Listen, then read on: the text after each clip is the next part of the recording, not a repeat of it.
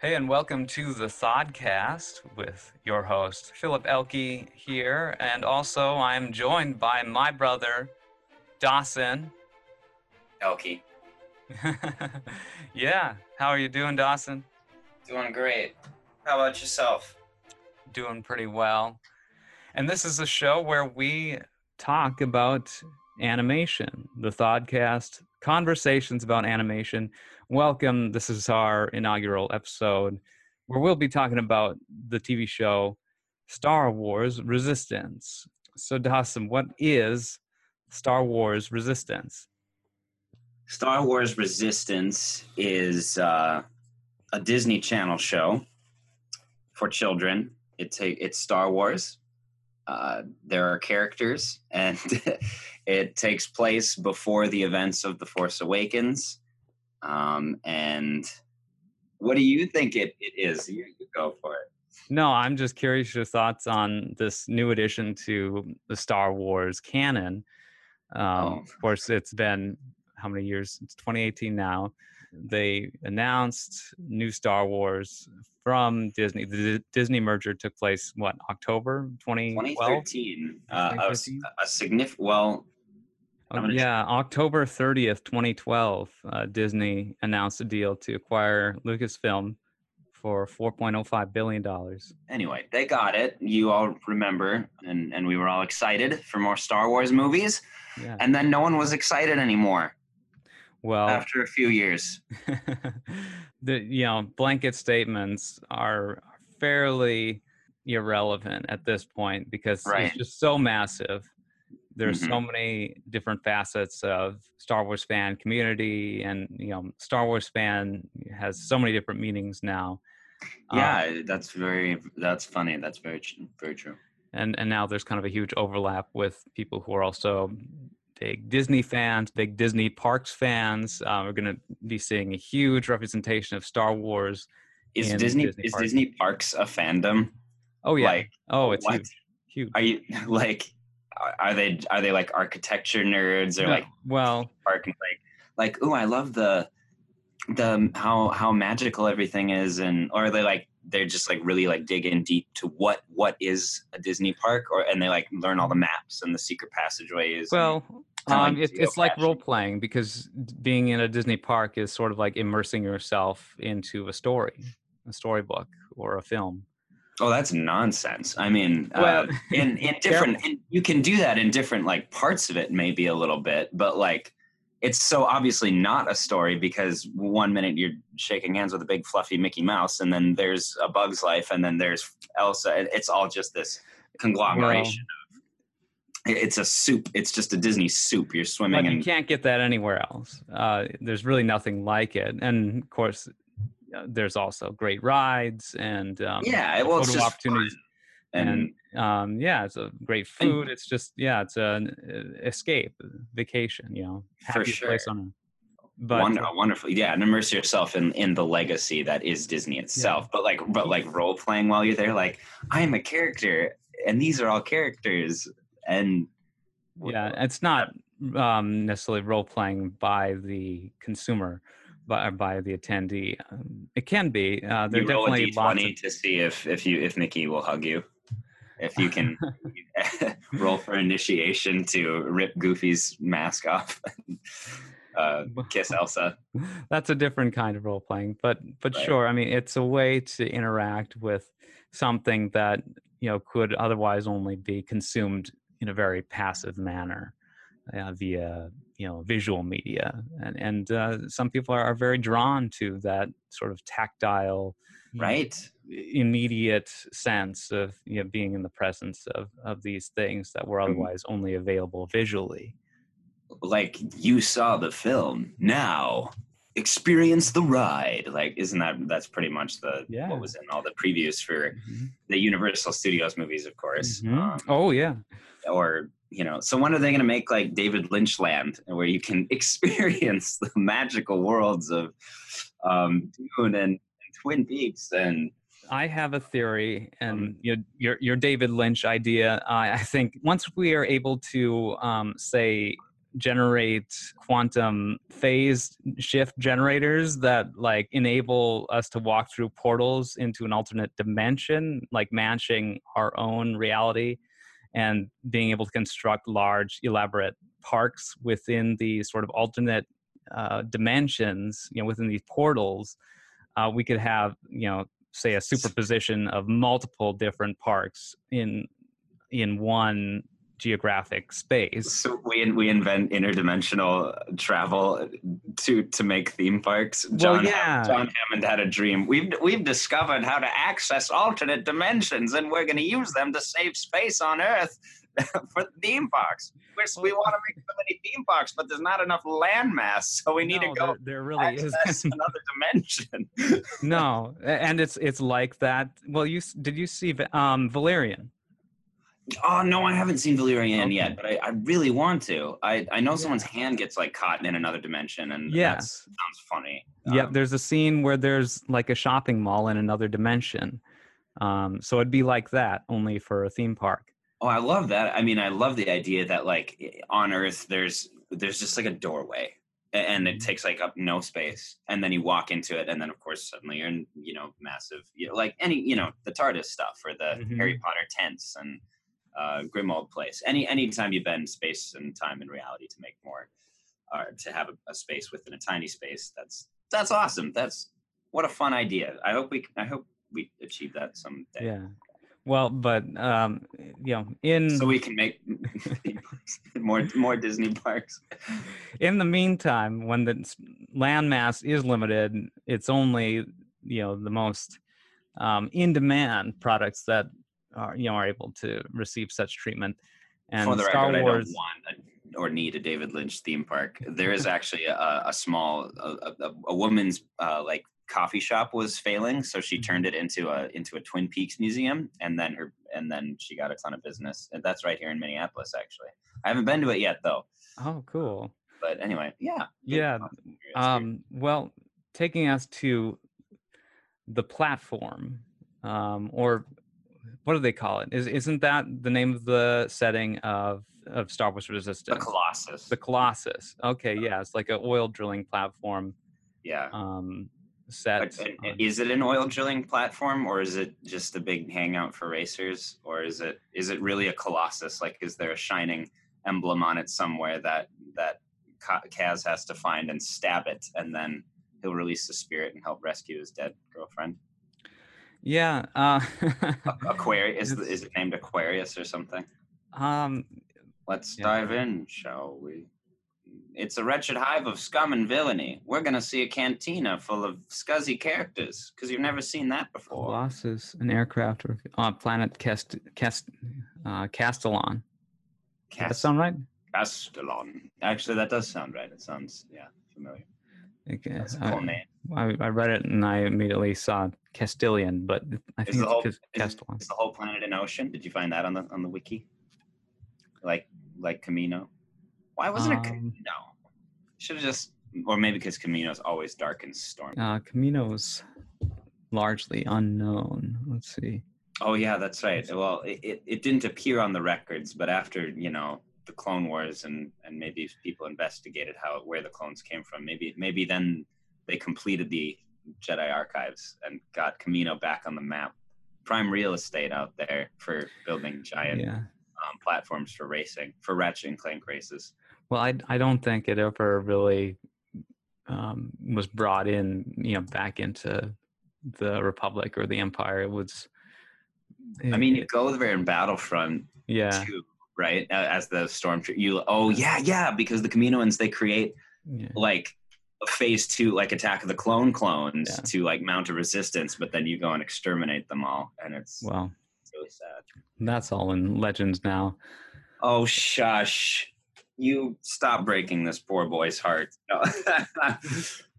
so yeah, Resistance. Uh, it's it's set on the Colossus platform on the planet of Castilon, which is uh, full of oceans, uh, possibly land too. There's not much known about it as of yet. Uh, of course, the story is still being told. So Dawson, um, yes, we saw the the first three episodes yes. of Star Wars Resistance. Um, so you titled um, "The Recruit." Uh, And the Triple the- Dark. the Triple Dark. That's a cool sounds- title. I thought it was going to be this amazing like unveiling of a conspiracy of like gangs and pirates in the First Order, like the Triple Dark, and each dark had a, it was a storm. Triple Dark was a storm.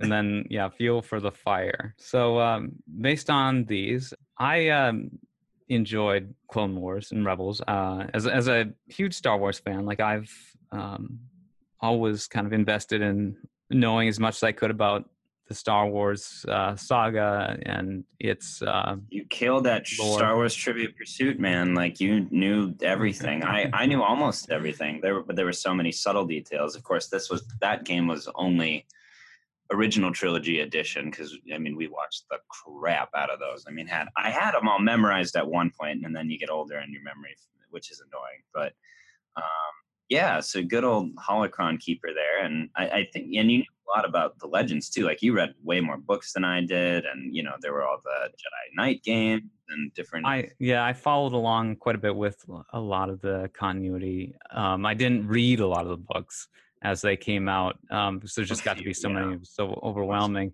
Um, but I kept tabs on where things were in in the chronology of Star Wars. I did to a uh, point. To a point too. You know, like because it was Mhm. fairly straightforward to trace at least the family lines. Mm-hmm. Like I mean, there was.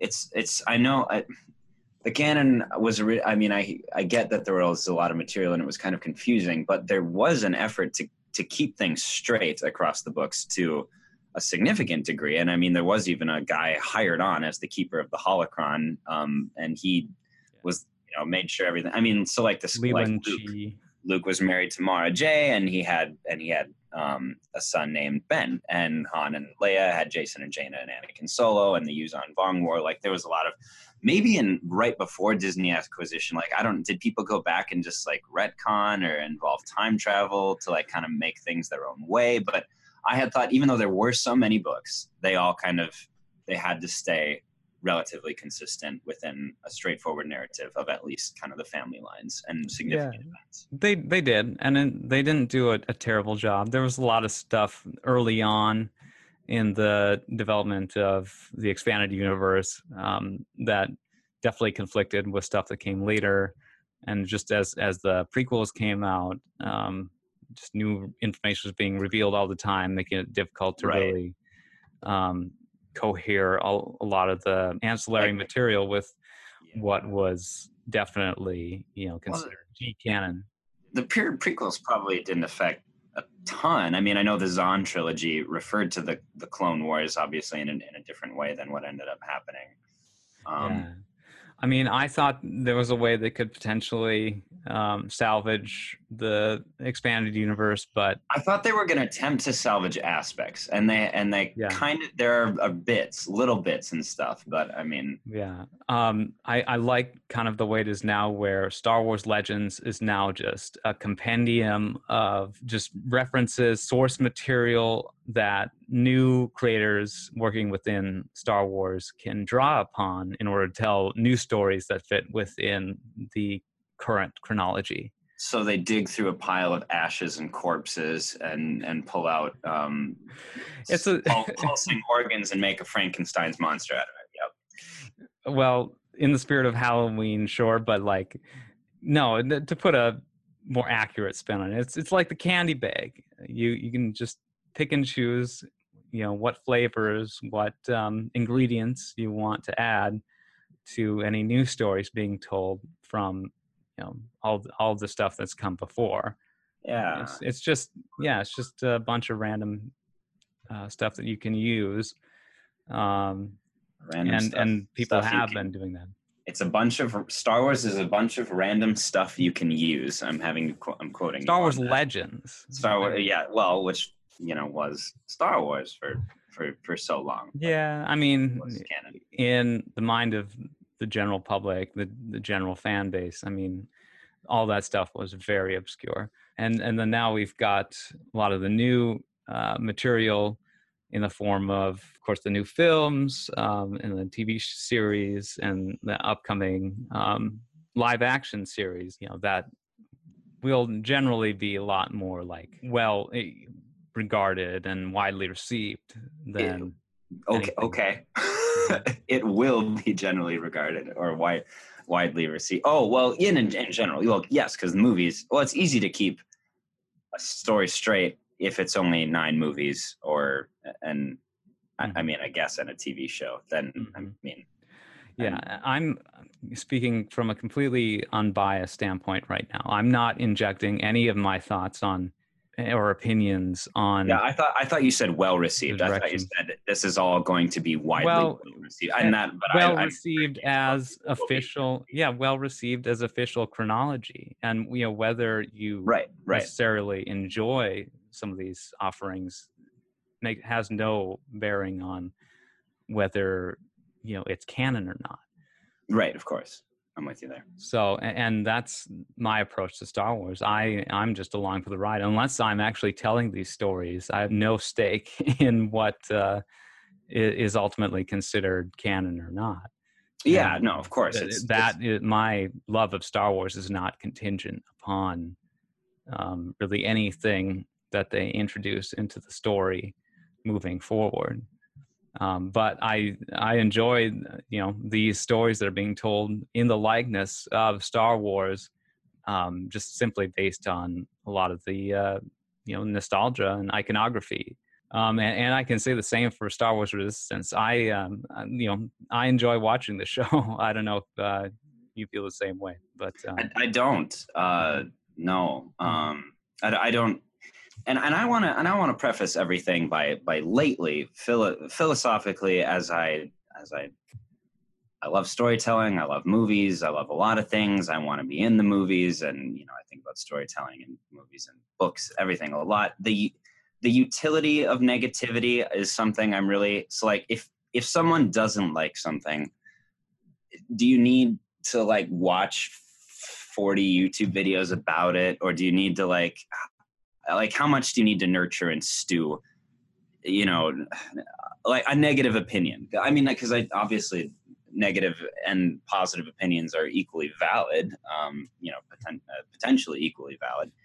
Um but just like it's not i mean i don't want to want to like sit in ne- i would much rather sit in positivity than sit in negativity. That doesn't mean i don't want to have like a an intelligent conversation about something and it doesn't mean i want to shut down anyone's opinions or stifle my own opinions but um yeah like i don't know there's i think people really love people do it's psychologically love to nurture and stew over over things that they don't like and it can be really fun to you know if if something's terrible and you hate it that's obviously a lot of fun to you know to malign something for a while but eventually you just kind of gotta i mean i don't know step away from all that. So and i so resistance. I uh it's not all bad. There's it's i don't think it's all terrible. There you know nothing is anything. I mean maybe some things are but um no i i didn't really care for it. I i borderline can't stand the animation style. So right off the bat just what it looks like what it, how it feels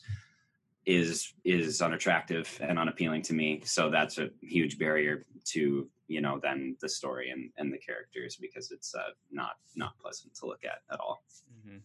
in my opinion. Yeah, I mean, I um, remember when the like first trailer came out, um, and um, it got like really negative uh, re- reaction on YouTube, and um, yeah, I just wasn't really sure, yeah, how it was going to go. I mean, but of course, that's a totally different audience than the target audience on the Disney Channel, and Disney XD, I believe, is the main uh, network. That's Well, um, so that's an interesting question i mean it's star who are they targeting because it's star wars and who are they targeting because it's disney channel like is that Yeah, yeah. I mean, it's it's a Disney Channel show. Um, of course, the first episode premiered on Disney Channel, and then subsequent episodes are um, airing on Disney XD.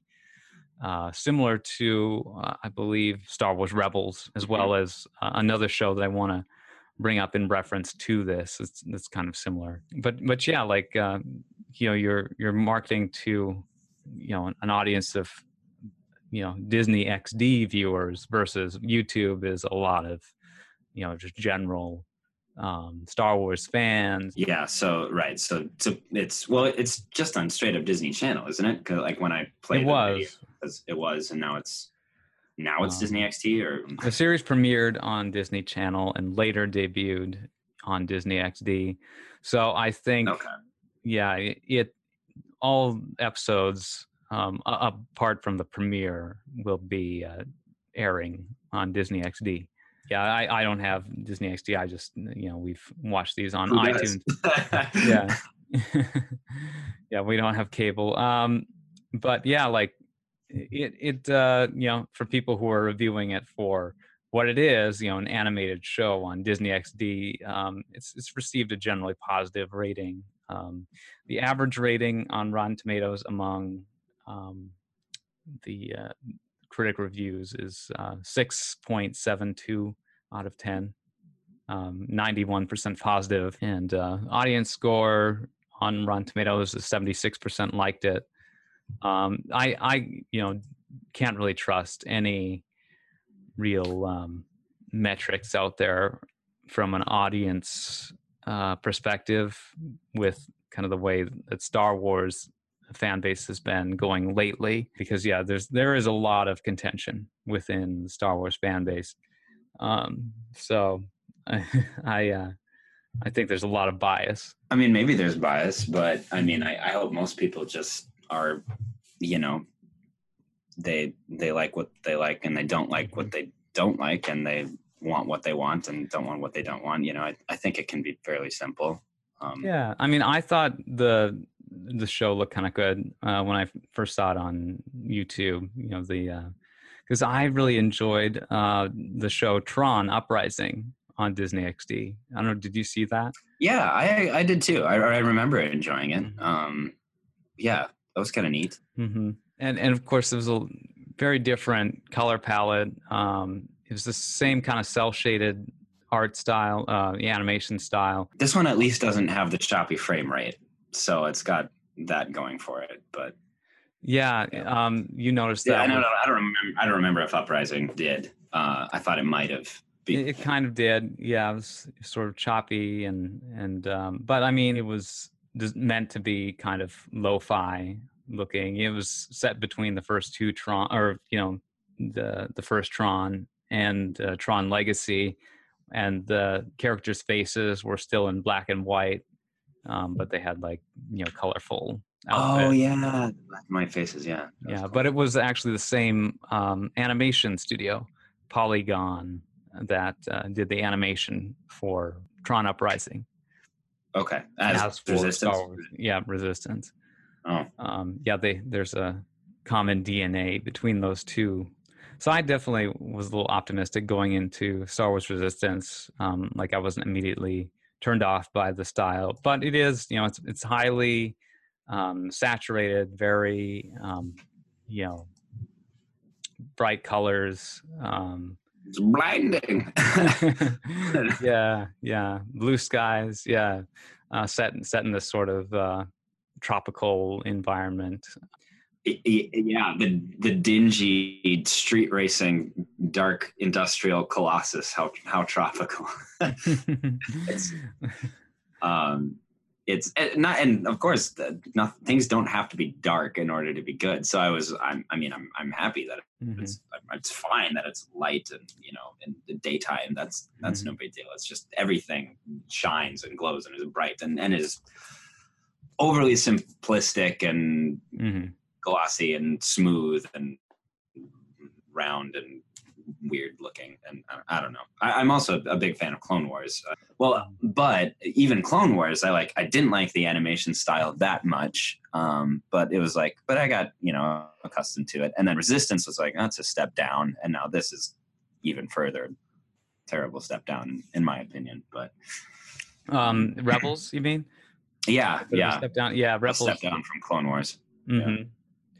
Um yeah And I don't know mean, if that has to do with expediency. Like, is it is it quicker and easy, uh, quicker and easier to animate shows that look like this? Because that's the path to the dark side. So, no definitely i mean this is a cost saving measure going this route with animation um you know that isn't quite as well, it's it's, in, it's not in any way photorealistic. Um, you know, Star the Clone Wars had certain assets that were um, photorealistic, but you know, obviously highly stylized. Um, and then Rebels was a little bit more plasticky, little more um, organic looking, but not as kind of realistic looking, you know, texture wise and lighting wise. And then yeah, this this has gone just full full cel shading, kind of trying to provide a classic 2D animation style look, but using computer animation, uh, CGI. Because yeah, it's it's very hard. Like as we'll be discussing on the show further, like um, classic traditional 2D animation um, is just um, becoming less and less the norm. Especially, um, I mean, it has been in film for many years now. Um, Mhm. It's been such a rarity to see it in cinematic presentation, but um, on on TV, it's held out quite a bit longer. But Yeah. even that's starting to go away. And that doesn't mean, you know, they're all always um like it's not like 2D animation is amazing and 3D animation is crap. Like that's not at all the uh, at all the discussion. I mean, it, it can it's just there's higher quality and lower quality on on both sides. So it is really interesting to be in this kind of awkward phase of of anime or of storytellers deciding how they want to tell their story. hmm Um, and I mean, you, you meant we, I don't know if we've mentioned it right now on the podcast, but we are going to be discussing The Dragon Prince, which is a new animated show on Netflix. And I, it's so interesting to compare hmm to just in terms of purely in terms of animation style, because they're both misses for me, but in, in different ways. And it's like, yeah, it's just interesting to kind of watch animators. Well, no, like I said, storytellers. Mhm. You want to tell a story. How are you going to do it? And hmm and it's like this is what they come up with and it's kind of interesting Yeah, um, with animation being as labor intensive as it is, um, there's always a profound incentive to reduce costs. Yeah, and, and it's always a- struggle to try to you know raise quality to the level of what you see in in things that you know have come before. Because yeah, there there really is no limit to the uh, amount of polish you can put on an animated product. You have to just Right. kind of accept at a certain level when costs become too extreme. and i i just wonder why or how that's happened like if they if in animation in general the idea is we just we can't make the quality that we used to it's Mm. it's too expensive and we don't Yeah. have the talent like is that is that the problem or i mean because Yeah. you'd think disney and star wars they should be able to just sink whatever the heck they want I, well in order to make the best possible thing that will attract the best the most audience and and get the best reward like Yeah. is is sparing some expense gonna bite them in the butt in the end like is that Well, Oh. it, it is a tough compromise because, yeah, I mean, you could justify the cost by having a really hit show, but if that show declines in in ratings and reception, you you know ultimately could end up taking a big hit. Sort of the constant dilemma of television animation in general. There's is so frequently the case where you'll have a show that's um, very you know well received but it just gets canceled prematurely because it is such a hefty investment on the part of the network. Danny phantom i just re- researched the other day because i started watching that that was immensely popular but only had three seasons because it was too expensive to make but he wants he wants to make it again and there's a huge, huge audience. Dude, i mean kickstarter is going to be the way of the future isn't it? Like just direct audience funding for things because then a guy can say i have a i have a story idea and i want to make it this way and then only the people who are gonna like it are gonna give them the money to get the go ahead. And then if it's and then it'll be good enough that it'll draw even more of an audience. I just i don't know maybe that's a huge jump to say kickstarter is the way of the future but it just seems like in entertainment especially in animation unless you're making mainline disney films like who's gonna i mean i don't know it's, like it's who's not gonna so much that kickstarter is the way of the future as it is that um, you know computer animation and simulation is the way of the future it should and- be getting easier and easier to make and right yeah um, trying to come up with ways to procedurally generate content that looks like it's hand drawn. I mean, this show, Star Wars Resistance, as well as the Dragon Prince, uh, which will be next episode, um, you know, are attempts uh, at doing just that. They're well, and they don't look like they're hand drawn. They look No. like they're animated, and they look well. Resistance looks, in in my opinion, bad and unappealing, and Dragon Prince is a little m- more appealing in my opinion, but suffers from a lot of hiccups and also has some weird colors. Yeah. I mean, there there's steps in that direction. I mean, they're not. Neither show, I don't think, is specifically trying to uh, push the goalpost towards you know being able to fully um Well, yeah, they're not pretending that it's the same thing, but they're going for that aesthetic. Like, admittedly, so. I mean, uh, how many times has Resistance been advertised as anime inspired? yeah and to kind of round out this discussion on sort of the evolution of you know 2D yeah, I know nothing about the animation. evolution uh well yeah i mean well well, I know some things. I went to school for it for a year, but anyway. yeah i, I mean we we're both very kind of familiar with this subject and um we'll also be talking soon on the show about um avatar the last airbender which Yeah, was the best of show of all time. yeah, it was uh, definitely the genesis of you know a lot of interest in ambitious serialized shows for for kids using animation and shows that have a lot of thematic weight to them um, and and aren't necessarily just you know superhero shows because that was the only thing you know before Avatar that had a lot of real um, connection and impact with uh, audiences outside of young kid demographic. Can you imagine what it's like to be an ace pilot? This is your chance to make that true. I've got a mission for you. Yes! Blend in, find out who's loyal to the good guys and who isn't.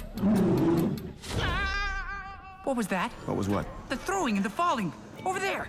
Don't think about it. All right, so um, what did you think about Star Wars Resistance? Um, you know, what why didn't it appeal to you?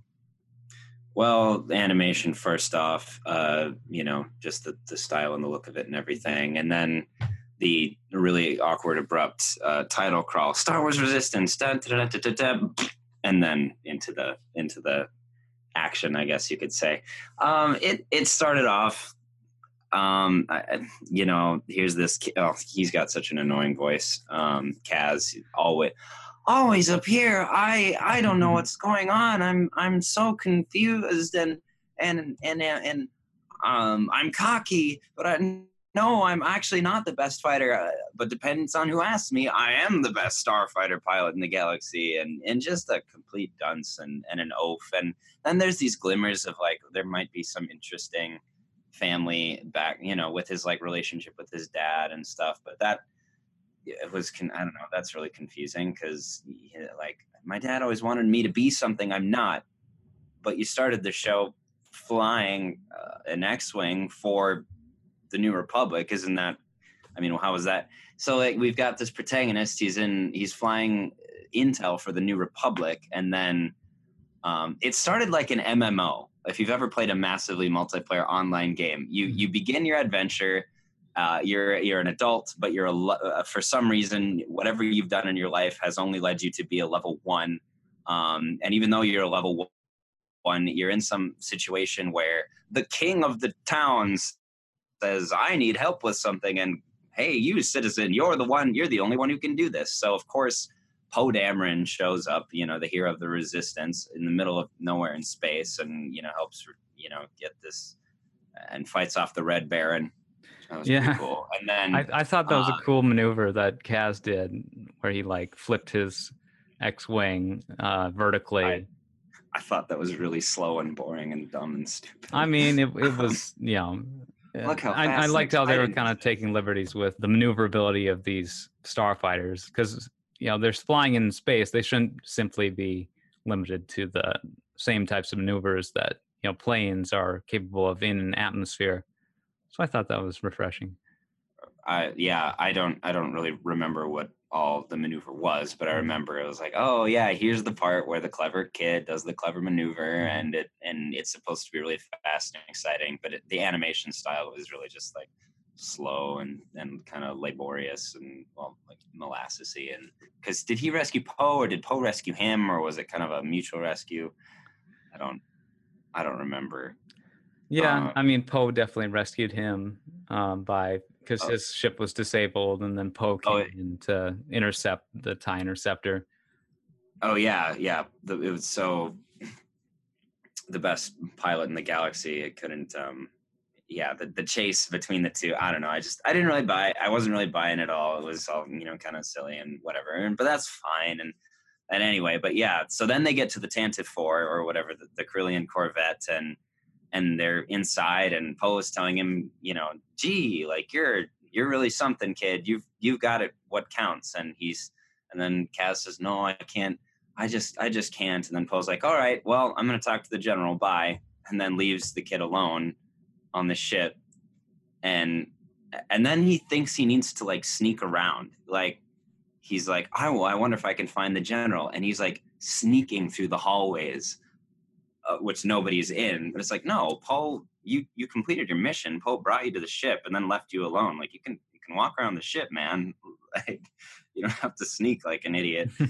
um, and and then he stumbled in on the general. And then so like we had we had Kaz say, no, I need to listen to my dad, or I need to not join the resistance because I, I can't. And then he stumbles into the general's room because he's curious. And then and then Poe and and then he instantly changes his mind right there and says, yes, Poe, I will join the resistance. So this he resolved his decision in a matter of four minutes, and you know, or well, talked to his Mhm. dad, and he still didn't really know what that relationship is or what's going on. You get a simple, vague idea of it, and then um, I don't know. I you know, so that's specific plot deals right in the beginning, but it just went on, and uh, it's boring. I I don't really care. Kaz is annoying. Also, then the other the green character was annoying, and everyone was kind of annoying. And Oh yeah, yeah. The um, the Nikto ca- was his name Neeku.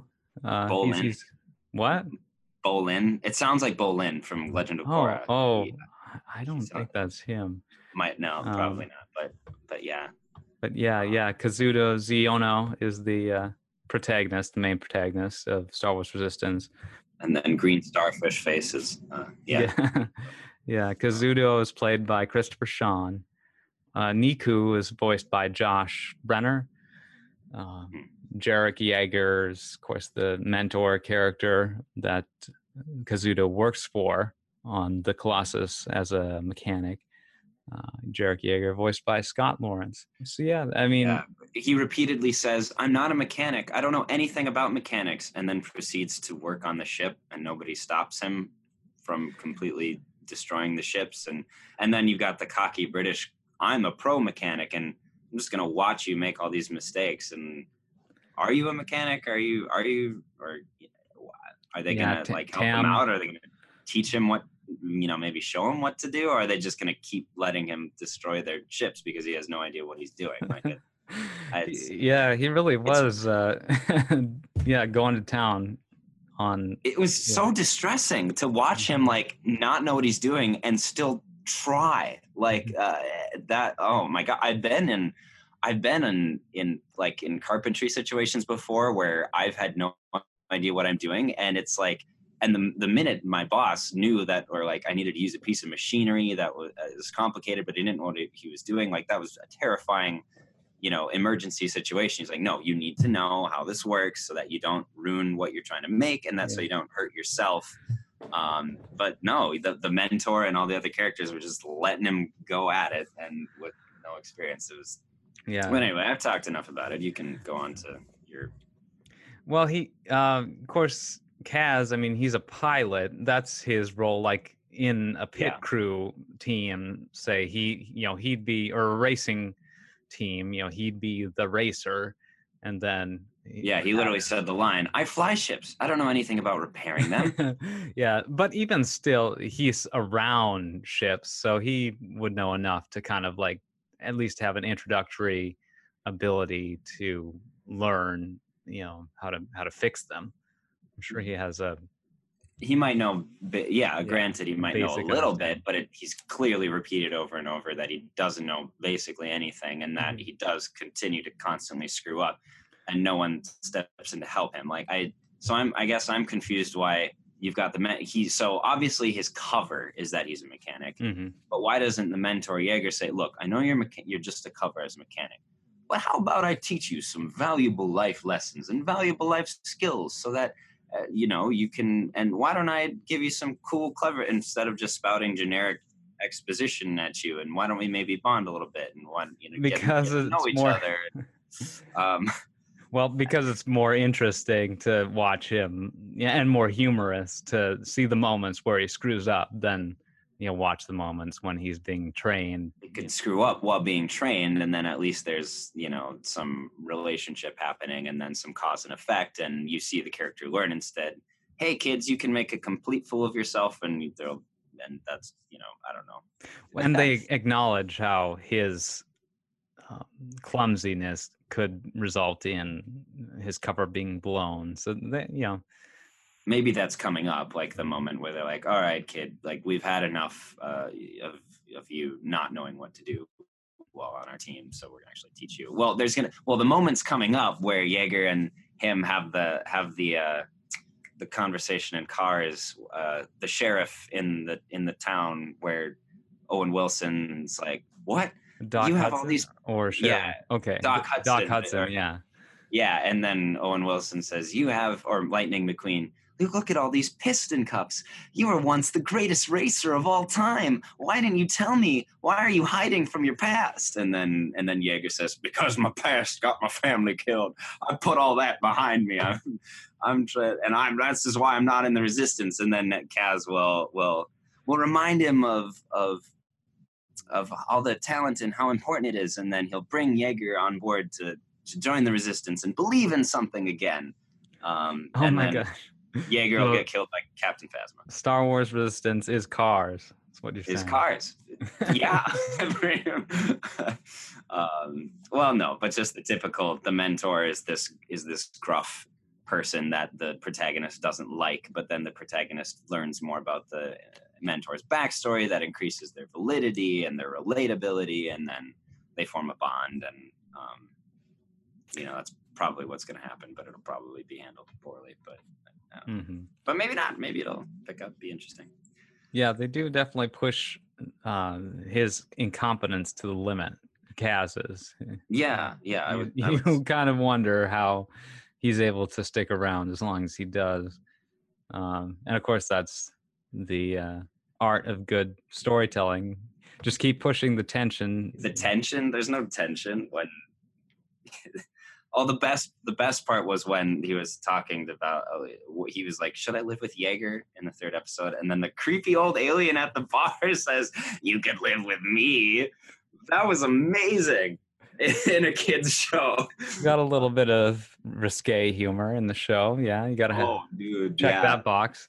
that was fantastic So, so yeah, I mean, I don't know. I find this show charming and harmless. Um, well of course it's harmless Uh, i mean except uh, for the dignity of star wars it's completely damning but no um, uh, no, I mean, No, it's, harm. it's it- yeah, fine. Who cares? I, I just don't care. I, I Mhm. d- yeah. So I I'll keep watching it if I need to for the podcast. Otherwise, I, I would have no interest. And No, Yeah. yeah, this is just our discussion, and uh, then we'll kind of move on to yeah something maybe a little bit more interesting.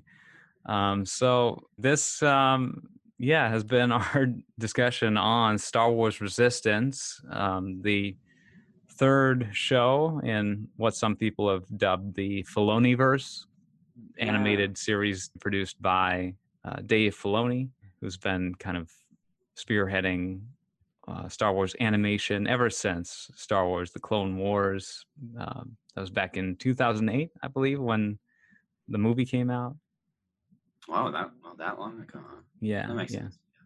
three years after episode. That was fun three. when that came out in theaters. And Yeah, I mean, it definitely came a long way. It had a very just uh, limited resonance back when it first came out. that's for sure. That's and that I I know I totally that could easily happen with this show, for instance. You know, just because I don't find it interesting right now, I could, you know, they could really ramp up the the contrast and the the character depth and the um, you know the nuance and the dialogue and the characters. Mhm. It it could all get really cool. Yeah, hopefully um, introduce some higher stakes. Uh, obviously, with Star Wars, you're dealing with a lot of more mature subject matter, so uh, it's it's kind of hard to keep things within those within like the TV Y7 parameters of a show like Resistance. Yeah, I noticed it specifically Y seven. Was Clone Wars always Y seven or was no, Rebels I think I think they were all like PG. I, I don't really know. TV Um, PG? but I mean, they yeah, the, yeah. they weren't that shy uh, about showing on-screen death and Oh my sort gosh, of- no, it's yeah. amazing. hmm Sh- shooting stuff and Mhm. things died, and it was like, yeah, it was awesome. That That's- that's you know that's always a big question mark with tv shows aimed at kids you know how how much uh, content are they going to be willing to uh, you know portray that does sort of align with the stakes that the show is trying to present dramatically um, Star Wars has always been about war and battles, and that comes with the natural consequence of casualties. Right. And uh, I mean, it did ever since the original movies. It did an amazing job of telling a fun, adventurous, lighthearted, romantic uh, story while you know while maintaining a sense of those stakes uh, to a degree. I mean, uh, you know, it's not it's no Saving Private Ryan or anything, but I mean, you know, Luke watches all his friends die in the Death Star attack, and that's real. Like, yeah. Anyway, hmm Well, yeah, and I, you know, you can keep that fairly uncle died. appropriate. What's that? Yeah. Well, that's and yeah. As a kid, I mean, as a four or five year old watching that, for me, amazing. Like, because I mean, there's nothing in a there's nothing inappropriate about it for for whatever reason, and that's just my opinion. But I, it all depends on context uh, of in, in the story when it comes to violence, um, and, and and, you know maybe it's also just me being a traditionalist. Like, well, well, boys like that stuff, and little boys love guns and you know killing. All right. Well, we love animation here on the Thodcast. Thank you for listening. If you managed to get through this, uh, we're just kind of doing this as a time to uh, riff on uh, various subjects within pop culture and entertainment. When naming the show, I um, came up with the analogy of animation being to live action, sort of like fluid is to solid. Animation is sort of the opportunity to have just a fully fluid, immersive world kind of generated from the ground up. Um, you can manipulate at will versus, of course, live action being subject to um, you know far more constraints. Um, and of course, now in our current days of visual media, we are able to you know portray so much uh, in film and TV with simply the advent of animation that looks realistic. Um, if we didn't have animation, we wouldn't be able to achieve the sort of visual spectacle that we now see Right. in today's cinema. Um, but on this show, we're focusing pretty much exclusively on um, entertainment that is told purely through animation and um, mostly focusing on the stories and how they impact us. Um, so, thank you so much for listening. And uh, we'll be back next week with a discussion on The Dragon Prince, a new show from Netflix, and the head writer from Avatar The Last Airbender, a show that Dustin and I particularly enjoy. Um, so, yeah, thank you, Dawson, for coming on to talk about Star Wars Resistance. Thanks for having me. And um, yeah, uh, we'll see you next time on the Thodcast.